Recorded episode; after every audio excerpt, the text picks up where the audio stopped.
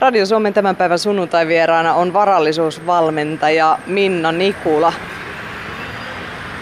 Hypätään kuvannollisesti varallisuuden liukuportaalle. Tällaisethan ne on yleensä, jotka kuljettaa vähintäänkin kohti tavarataivasta. Kyllä, ehdottomasti. Ja nyt kai me ollaan semmoiseen menossa. Mitä sä yleensä tykkäät shoppailla? Ää, laukkuja, huiveja. Ehkä ne on mun viimeis, viimeisimmät semmoiset pakkomielteet. Okei. Okay. Siis näähän on aivan, aivan törkeä ihan. Niin on. Mun lempparimerkki. Ei ole muuten ihan halvimmasta päästä. Ei. Tiedän hyvin. en osta ikinä itse asiassa täyteen hintaa noita, vaan aina etin jotain tarjousta. Mä ajattelin, että sun ei enää tarvitse katsoa hintalappua. Ei vaan nimenomaan, mä tykkään katsoa. Siis mä, niin kuin mä haluan, tai mä oon valmis myös käyttää rahaa, mutta ne asiat, mitä mä ostan, niin mä aina haluan löytää parhaimman diili. Mitä tässä nyt luki?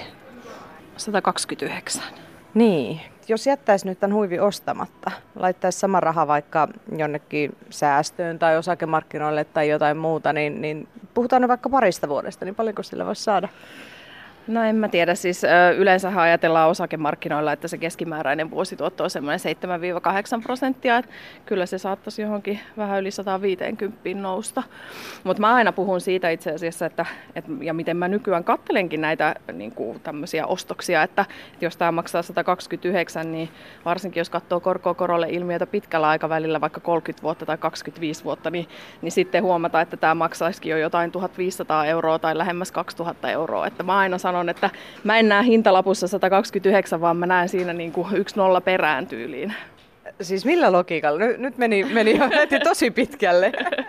No siis korkokorolle ilmiössä ajatuksena on se, että kun sulla on pääoma, joka, jolle kertyy jonkinlaista korkoa tai tuottoa, niin sitten kun sä sijoitat sen tuoton uudelleen, niin sillekin tulee tuottoa, eli, eli tulee ikään kuin korkoa korolle. Ja tämän ilmiön ansiosta, mitä pitemmän aikaa rahoja sijoittaa tai antaa niiden ikään kuin olla sijoitettuna ja sijoittaa ne tuotot uudelleen, niin ne rahapotit kasvaa ihan käsittämättömän suuriksi. Ai kauhea. No siinä, pystytkö sä ostamaan enää nykyään mitään? no kyllä mä sitten joitakin asioita ostan. Et, mutta että silloin pitää olla vaan todella paljon tietoisempi, että hei nyt, että tähän mä haluan panostaa. Mutta eikö niin Minno Nikula, että aikaisemmin shoppailit ihan hyvällä omalla tunnolla näkemättä sitä ylimääräistä nollaa siellä perässä? Kyllä. Se oli oikeastaan sitä mun entistä elämää, kun mulla ei ollut mitään käsitystä siitä, että, että olisi mahdollista vaurastua ja että tämmöinen ilmiö esimerkiksi kun korkoa korolle on olemassa. Koska silloin mä näin niin kuin asioita hyvin lyhyellä tähtäimellä ja mehän ihmiset ollaan semmoisia, että me etitään sitä lyhyen tähtäimen tyydytystä ikään kuin tai sitä iloa. Ja, ja shoppailu oli mulle semmoinen, mikä tuotti sitä tosi paljon. Mä elin niin kuin luottokorttivelassa jatkuvasti, mikä oli aika, onpas ihana neulettakin, tuota, mikä oli silleen aika äh, niin kuin tavallaan hassua ottaen huomioon, että, että kuitenkin sen jälkeen kun mä valmistuin kauppakorkeakoulusta, niin, niin mä menin ihan todella hyvä palkkasiin töihin ja mun palkkakehitys oli positiivinen ja, ja, ja nousujohteinen, mutta siitä huolimatta mulla meni kaikki, mitä mulla tulikin, että, että kun palkankorotuksia tuli, niin kyllä se kulutuskin sitten kasvoi sen mukaisesti. Miksi luulet, että, että siitä tuli niin tärkeää silloin uran alkuvaiheessa, kun palkkatulot alkoi parantua? Mm. No kyllä mulla varmasti yksi iso vaikuttava tekijä on se, että, että just mun lapsuudessa ei ollut varaa, että kavereilla oli niitä leviksiä ja kappaa ja mitkä nyt silloin olikaan niitä hienoja in-brändejä, mitä piti käyttää ja, ja meillä ei ollut varaa. Niin sitten kun sitä rahaa rupesi tulemaan, niin, niin tavallaan jotenkin semmoinen patoutunut semmoinen halu ostaa ja tietyllä tavalla ehkä halu kuulua joukkoonkin, niin se sitten nosti sieltä päätään. Mutta sä et ole enää himoshoppailija, etkä myöskään enää vähävarainen. Mitä tapahtui, Minna Nikula? No, mulle se iso muutos, mikä oli, niin oli vähän sattuma, että mä tapasin mun pitkästä aikaa tai monen vuoden jälkeen mun vanha opiskelukaveri Terhi Majasalmen vuonna 2011 ja sitten Terhi sai mut houkuteltua yhteen semmoiseen Vauras nainen valmennukseen ja siellä mä sitten jotenkin mun silmät avautu tälle, että että vau, että muunkinlainen elämä on mahdollista, koska mä olin oikeastaan siihen saakka ajatellut, että ihmisen pitää tehdä töitä ja ostaa asuntoja, lyhentää asuntolainaa ja kunhan rahat riittää siihen, niin kaikki on ihan ok. Ja mulla nyt ei aina ihan riittänyt, mutta että kuitenkin niin kuin pystyssä pysyttiin, mutta että sitten mä tajusin sen, että että muunkinlainen valinta on mahdollista tai on mahdollista ruveta sijoittamaan. Esimerkiksi mistä mun lapsuudessa ei, ei todellakaan koskaan puhuttu. Ja sitten mä rupesin tekemään sitä ja sillä tiellä ollaan. Minkälaisia asioita siihen käytännössä rupesit tekemään? No ensinnäkin mä rupesin katsoa mun ihan rahan käyttöä. Mulle oli kauhean herättävä se, että kun Terhi sanoi mulle, että heidän nelihenkisen perheensä budjetti kuukaudessa on sama verran kuin mun yksittäisen niin kuin sinkkunaisen budjetti. Ja sitten mä rupesin katsoa sitä mun kulutusta. Mutta se ehkä vielä, jos ottaa siitäkin askeleen taaksepäin, niin, niin mikä, mikä sai mut niin kuin motivoitumaan siihenkin oli mulle se ajatus vapaudesta ja taloudellisesta vapaudesta. Siitä, että niin kuin mun ei tarvi miettiä rahaa ja mun ei tarvi miettiä, että, että mun pitäisi tehdä jotakin rahan vuoksi, vaan että mä voin itse valita, mitä mä teen joka päivä. Et koska koska niin kuin mun talous on turvattu joka tapauksessa, niin se oli mulle niin motivoiva ajatus, että, että sen jälkeen sitten kaikki semmoiset just kulutuksesta karsimiset ja tämmöiset, niin, niin, niin ne tuntuu aika toissijaisilta sitten siihen nähden. Sanoit, että se oli 2011, kun ryhdyit muuttamaan tätä asiaa. Nyt ollaan vuodessa 2019, niin minkälaisessa taloudellisessa tilanteessa olet? No mulla on, tota, äh, mulla on kuusinumeroinen osakesalkku. Äh, sitten mulla on äh, mun puolison kanssa kymmenkunta, sijoitusasuntoa ympäri Suomea. Mulla on jonkun verran sijoituksia, sanotaan viisinumeroisia sijoituksia listaamattomiin yrityksiin. Ja no, semmoisessa tilanteessa ihan tosi hyvässä, että, että kyllä mulla tulee enemmän myöskin rahaa sisään kuukausittain kuin mitä multa lähtee, että, että jatkuvasti sijoitan lisää ja etsi uusia sijoituskohteita. Se on kyllä aika iso muutos niin kuin kahdeksan vuoden aikana tehdyksi. Hmm. Ja kyllähän mulla on tietysti tosi merkittävä tekijä ollut se, että mä oon ollut hyvä tulonen. Plus, että mä oon onnistunut myös kasvattamaan mun tuloja. Mulla syntyy yhä enemmän ylijäämää, jotta mä pystyn sijoittaa sitä. Puhuit Minna Nikula siitä taloudellisesta riippumattomuudesta. Mitä se sinulle tarkoittaa käytännössä? No mulla on, mä oon määritellyt tietyn kuukausisumman, mitä mun sijoitusten pitää tuottaa mulle ja mulla se on 3500 euroa netto. Mä oon määritellyt, että se on mulle semmoinen summa, mikä on aika paljon, että se mahdollistaa semmoisen niin kuin tosi kivan elämäntyylin, että mä pystyn toteuttamaan myös tätä mun shoppailupuolta ja mä pystyn matkustamaan ja mä pystyn ostamaan mun lapselle kivoja asioita ja tarjoamaan hänelle kivoja asioita. Että tavallaan kyllä mä tietyllä tavalla mä tuun olen työstä riippumaton jo aiemmin, koska ei mun kuukausikulutus ole tuota luokkaa, mutta toi on semmoinen vähän niin kuin tavoite-elintaso, minkä mä oon määritellyt. Mutta kyllä mulla on tavoite 50 olla taloudellisesti riippumaton. Minkä ikäinen sä muuten olet nyt? Hän mä oon 42. Pitää aina miettiä itsekin. 42 no. tai niin. Toiset kahdeksan vuotta. Kyllä. Miltä susta tuntuu sanoa julkisesti valtakunnan radiolähetyksessä, että paljonko sulla on omaisuutta tai, tai tienestejä ja mitä tavoittelet? Mm. Näistä ei yleensä Suomessa ihan ääneen puhuta. Mm. Kyllähän se jännittää mua oikeasti tosi paljon, vaikka mä oon nyt jo muutaman vuoden ajan tottunut puhua rahasta tosi avoimesti. Mutta kyllä se jännittää ja, ja kyllä mä sen tiedostan, että, että tosi monelle nämä summat, mistä mä puhun, niin kuulostaa todella tavoittamattomissa ole, olevilta ja, ja mä tiedostan sen, että, että mä oon etuoikeutetussa asemassa, joka ei ole todellakaan sama kaikille. Mutta ehkä se, että miksi mä kuitenkin valitsen puhua tästä, on se, että koska mä tiedän, että niin paljon on merkitystä sillä, että mitä sä itse ajattelet ja minkälaisia mahdollisuuksia sä näet sun omassa elämässä niin sitten mä haluan kuitenkin puhua, jotta, jotta toivottavasti ihmisille jäisi joku pieni kipinä ja, ja semmoisille, jotka on semmoisessa sopivassa tilanteessa ja, ja sitten ehkä huomaakin, että vau, wow, että mullakin on mahdollisuuksia ruveta parantamaan sitä omaa taloudellista tilannetta, niin sen takia mä rohkenen puhua näistä kaikesta huolimatta.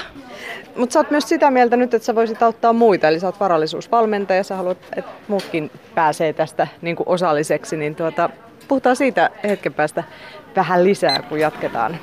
Mennään pois näiden houkutusten ääreltä.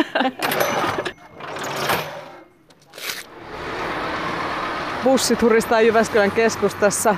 Tuossa viereisen talon katolla pudotellaan lunta ja lisää tulee taivaalta tällaisia oikein isoja. Nämähän on oikein tällaisia niin kuin postikortti lumihiutaleita tällä hetkellä. On ja Jyväskylä muutenkin on itse asiassa näyttänyt ihan semmoiselta postikortilta viime viikot.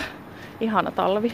No mennään silti sisätiloihin. Sunnuntai vieraan varallisuusvalmentaja Minna Nikulan kanssa ollaan kaupungissa liikenteessä.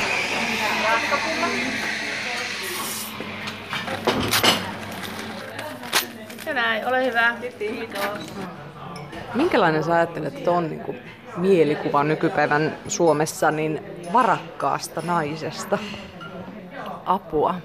Mä haluaisin tietysti ajatella, että se mielikuva on tosi positiivinen, että, että on hienoa, että on, on nainen, joka on on nimenomaan kiinnostunut taloudesta ja, ja niin kuin mä tykkään käyttää sano, sanontaa, ottanut talouden ohjat omiin käsiinsä. Että Onko se buumi totta? Ovatko naiset jotenkin innostuneet tästä asiasta enemmän? No ehdottomasti ja totta. Kyllähän se jo kertoo melkein 49 000 jäsentä, mitä meillä on Vauras nainen ryhmässä, äh, joka on räjähtänyt aivan käsiin tässä viimeisen, äh, en mä tiedä, puolentoista parin vuoden aikana. Kyllä naiset on yhä enemmän kiinnostuneita sijoittaa ja vaurastumaan. Ja mun mielestä se on ihan älyttömän hieno asia ja on, on todella positiivista, että myöskin julkisuudessa näkyy yhä enemmän menestyviä naisia ja tietyllä tavalla ns. tavallisiakin naisia, jotka on ruvennut sijoittaa. Mitä luulet, että yhteiskunnassa tapahtuisi noin niin kuin isommassa mittakaavassa, että jos naiset vielä enemmän innostuisi vaurauden tavoittelusta, niin mihinkä tämä voi niin kuin johtaa? Hmm, mutta kyllä mä näen, että Ensinnäkin, että siis se lisäisi tasa-arvoa, koska kyllähän me kuullaan näitä juttuja, että, että naisen euro on reilusti vähemmän kuin miehen. Ja, niin se, että kun naiset vaurastuu, niin se yleensä vaikuttaa niin kuin tosi positiivisella tavalla niin kuin heidän itsevarmuuteensa myöskin.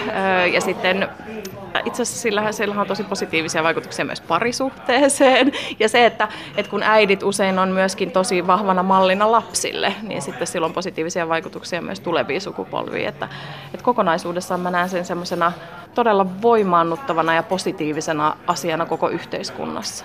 Nyt mulla pisti kyllä korvaan toi, että sillä on positiivisia vaikutuksia parisuhteeseen. Millä tavalla positiivisia vaikutuksia? No ainakin tietysti, että ei tarvi olla siinä parisuhteessa rahan takia. Siis sehän on tosi monilla ihmisillä se, että valitettavasti heille ei ole varaa erota.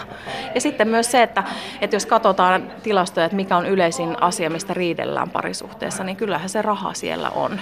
Aika monessa asiassa näin kun mennään helmikuuta, niin moni tietää, että esimerkiksi liikunnan aloittamisessa ja monissa muissakin uuden vuoden lupauksissa, niin tämä aloittamisen vaikeus ja varsinkin jatkamisen vaikeus niin on se juttu.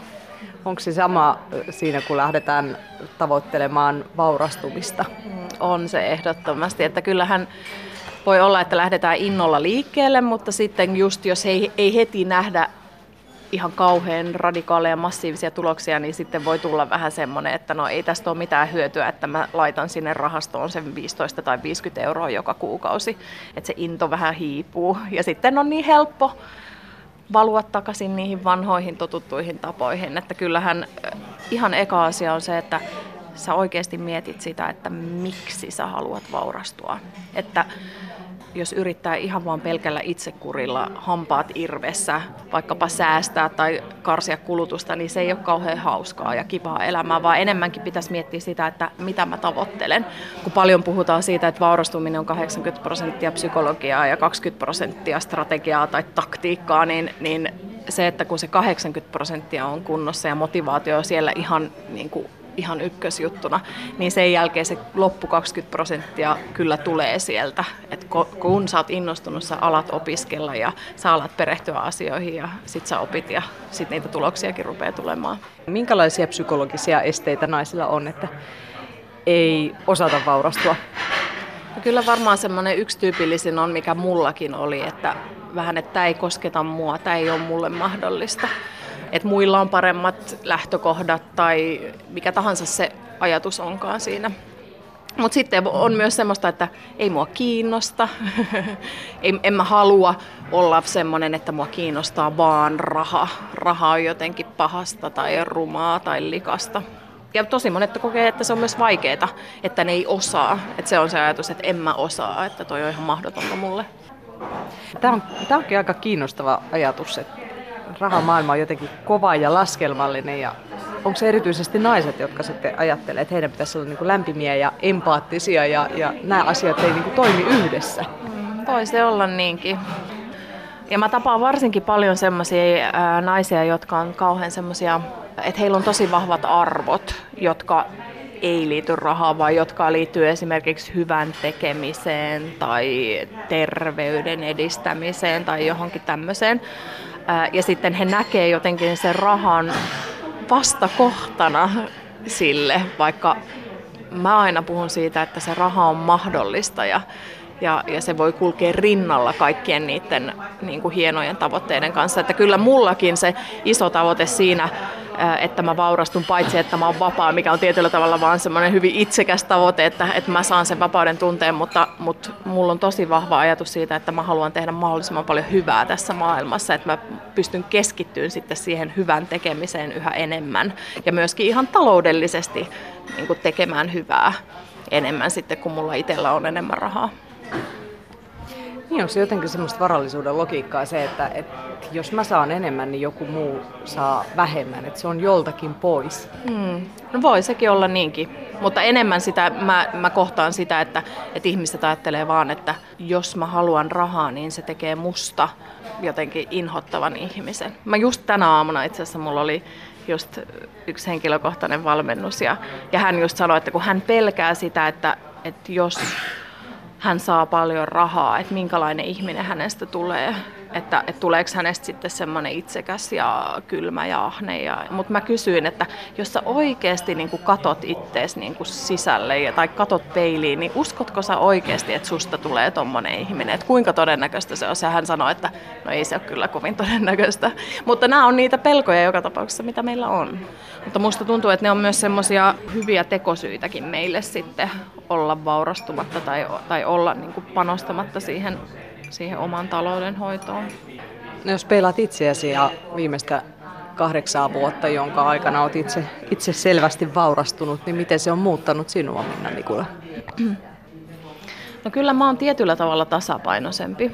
Mä oon niin tie, paljon tietoisempi kaikista niistä mieliteoista ja niistä ajatuksista, mitä mulla on taustalla, mitä tulee just vaikka rahaan ja kuluttamiseen ja, ja elämiseen yleensäkin, että mä pystyn niin kuin paljon tietoisemmin just ajattelemaan sitä, että, että jos mulle tulee joku mieliteko, niin, niin mistä tämä kertoo tai mitä mä ikään kuin yritän ostaa tällä asialla. Ja, ja sitten mä voin ajatella, että mun ei tarvi ostaa, että, tai mä voin ostaa vaikka osakkeita, jos mun tekee mieli.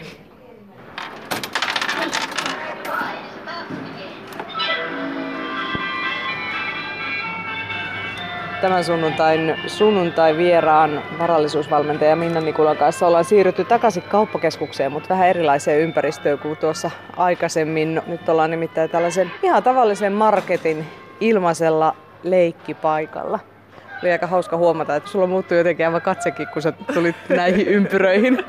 Ai jaa, niin. Kun mä niin tykkään lapsista, se on niin hauskaa, koska mä en ole ikinä ollut mikään kauhean lapsi-ihminen. Että sitten kun itse tuli äidiksi, niin jotenkin se suhde lapsiin muuttui kyllä ihan täysin. Eli sulla on puolitoista vuotias tytär. Joo, kohta puolitoista vuotias. Miten sanoisit kaiken kaikkiaan, että se lapsen saaminen muutti sun suhtautumista ihan siihen rahaan? Hmm, se on tosi hauskaa, koska se muutti paljonkin. Öm, se menetti merkityksensä siinä mielessä, että, että kuten kun tämä on ollut mulle semmoinen niin rakas harrastus, tämä, tämä vaurastuminen ja sijoittaminen, niin sitten kun sai lapsen, niin, niin sitten tajus, että kuinka niin kuin esimerkiksi perhe on niin paljon tärkeämpi ja se oma lapsi on niin paljon tärkeämpi kuin mitä tämä harrastus ikinä voisi olla mulle. Mutta sitten toisaalta myös se, että kun on lapsi, niin niin se, että miksi omaa varallisuutta kerryttää tai miksi on niin tärkeää, että oma talous on tasapainossa ja turvattu, niin sen merkitys kasvoi entisestään jos vertaat omaa lapsuuttasi, puhuit siitä vähävaraisesta perheestä ja sitten ajattelet omaa tytärtäsi, että minkälaiset lähtökohdat hänellä on kasvaa, niin kuinka erilaiset lapsuudet teille tulee? Tosi erilaiset. Ähm, tai no, mä haluaisin ajatella, että, että mä pystyn kasvattamaan mun tyttäreni sillä tavalla, että vaikka hän tulee elämään ihan erilaisessa yltäkylläisyydessä lapsuutensa kuin minä, mutta että pystyisi kuitenkin kasvattamaan hänet sillä tavalla, että ne arvot ei olisi kauhean materialistisia. Ja mulle ainakin esimerkiksi just semmoinen niin kuin kovan työn tekemisen arvo on mulle tosi tärkeä. Just se, että, että, että sun pitää itse tehdä töitä ja, ja niin kuin sillä omalla työllä sä voit saada asioita aikaan, niin, niin mun kauhein pelko olisi se, että mun lapsi just tottuisi semmoiseen yltäkylläisyyteen vaan ja ajattelisi, että se on jotenkin automaatti, että hänen ei tarvitse tehdä mitään. Ja sitten toinen pelko ehkä, mikä mulla on, on just nimenomaan se, että, että mä en missään nimessä haluaisi, että mun tytär arvostaisi ihmisiä pelkästään rahan takia tai pelkästään sen takia, että mitä heillä on vaikka päällään. Että, että se on mulle tosi tärkeää. Suomessa puhutaan myös köyhyyden kierteestä, siitä, että pienituloisista perheistä aika usein syntyy pienituloisia aikuisia sitten tulevaisuudessa. Sinun kohdalla, Minna Nikula, näin ei käynyt. Mikä luulet, että oli se ratkaiseva juttu, että miksi köyhyyden kierre ei jatkunut sinussa? Mä oon siinä mielessä etuoikeutettu, että mä sain jo ihan lapsuudesta saakka tosi paljon kannustusta esimerkiksi just opiskelemiseen, että, että kannattaa opiskella ja hankkia parempi ammatti. Tai sanotaanko ainakin, että parempi tuloinen ammatti kuin mitä, mitä ehkä ilman korkeata koulutusta saisi. Että, että siinä mielessä kun mä oon saanut semmoista kannustusta niin kuin äidiltäni, niin kyllä se on ollut mulla ihan ratkaiseva tekijä. Mutta mitä nyt lukee tutkimuksia aiheesta ja, ja kirjoituksia aiheesta, niin kyllähän siinä paljon puhutaan semmoisesta niin minäpystyvyydestä yhtenä tekijänä, että, että uskotaanko siihen tai niin kuin, että uskooko yksilö siihen, että he pystyvät vaikuttamaan omaan elämäänsä ja, ja että he pystyvät tekemään samaan aikaan muutosta omassa elämässään.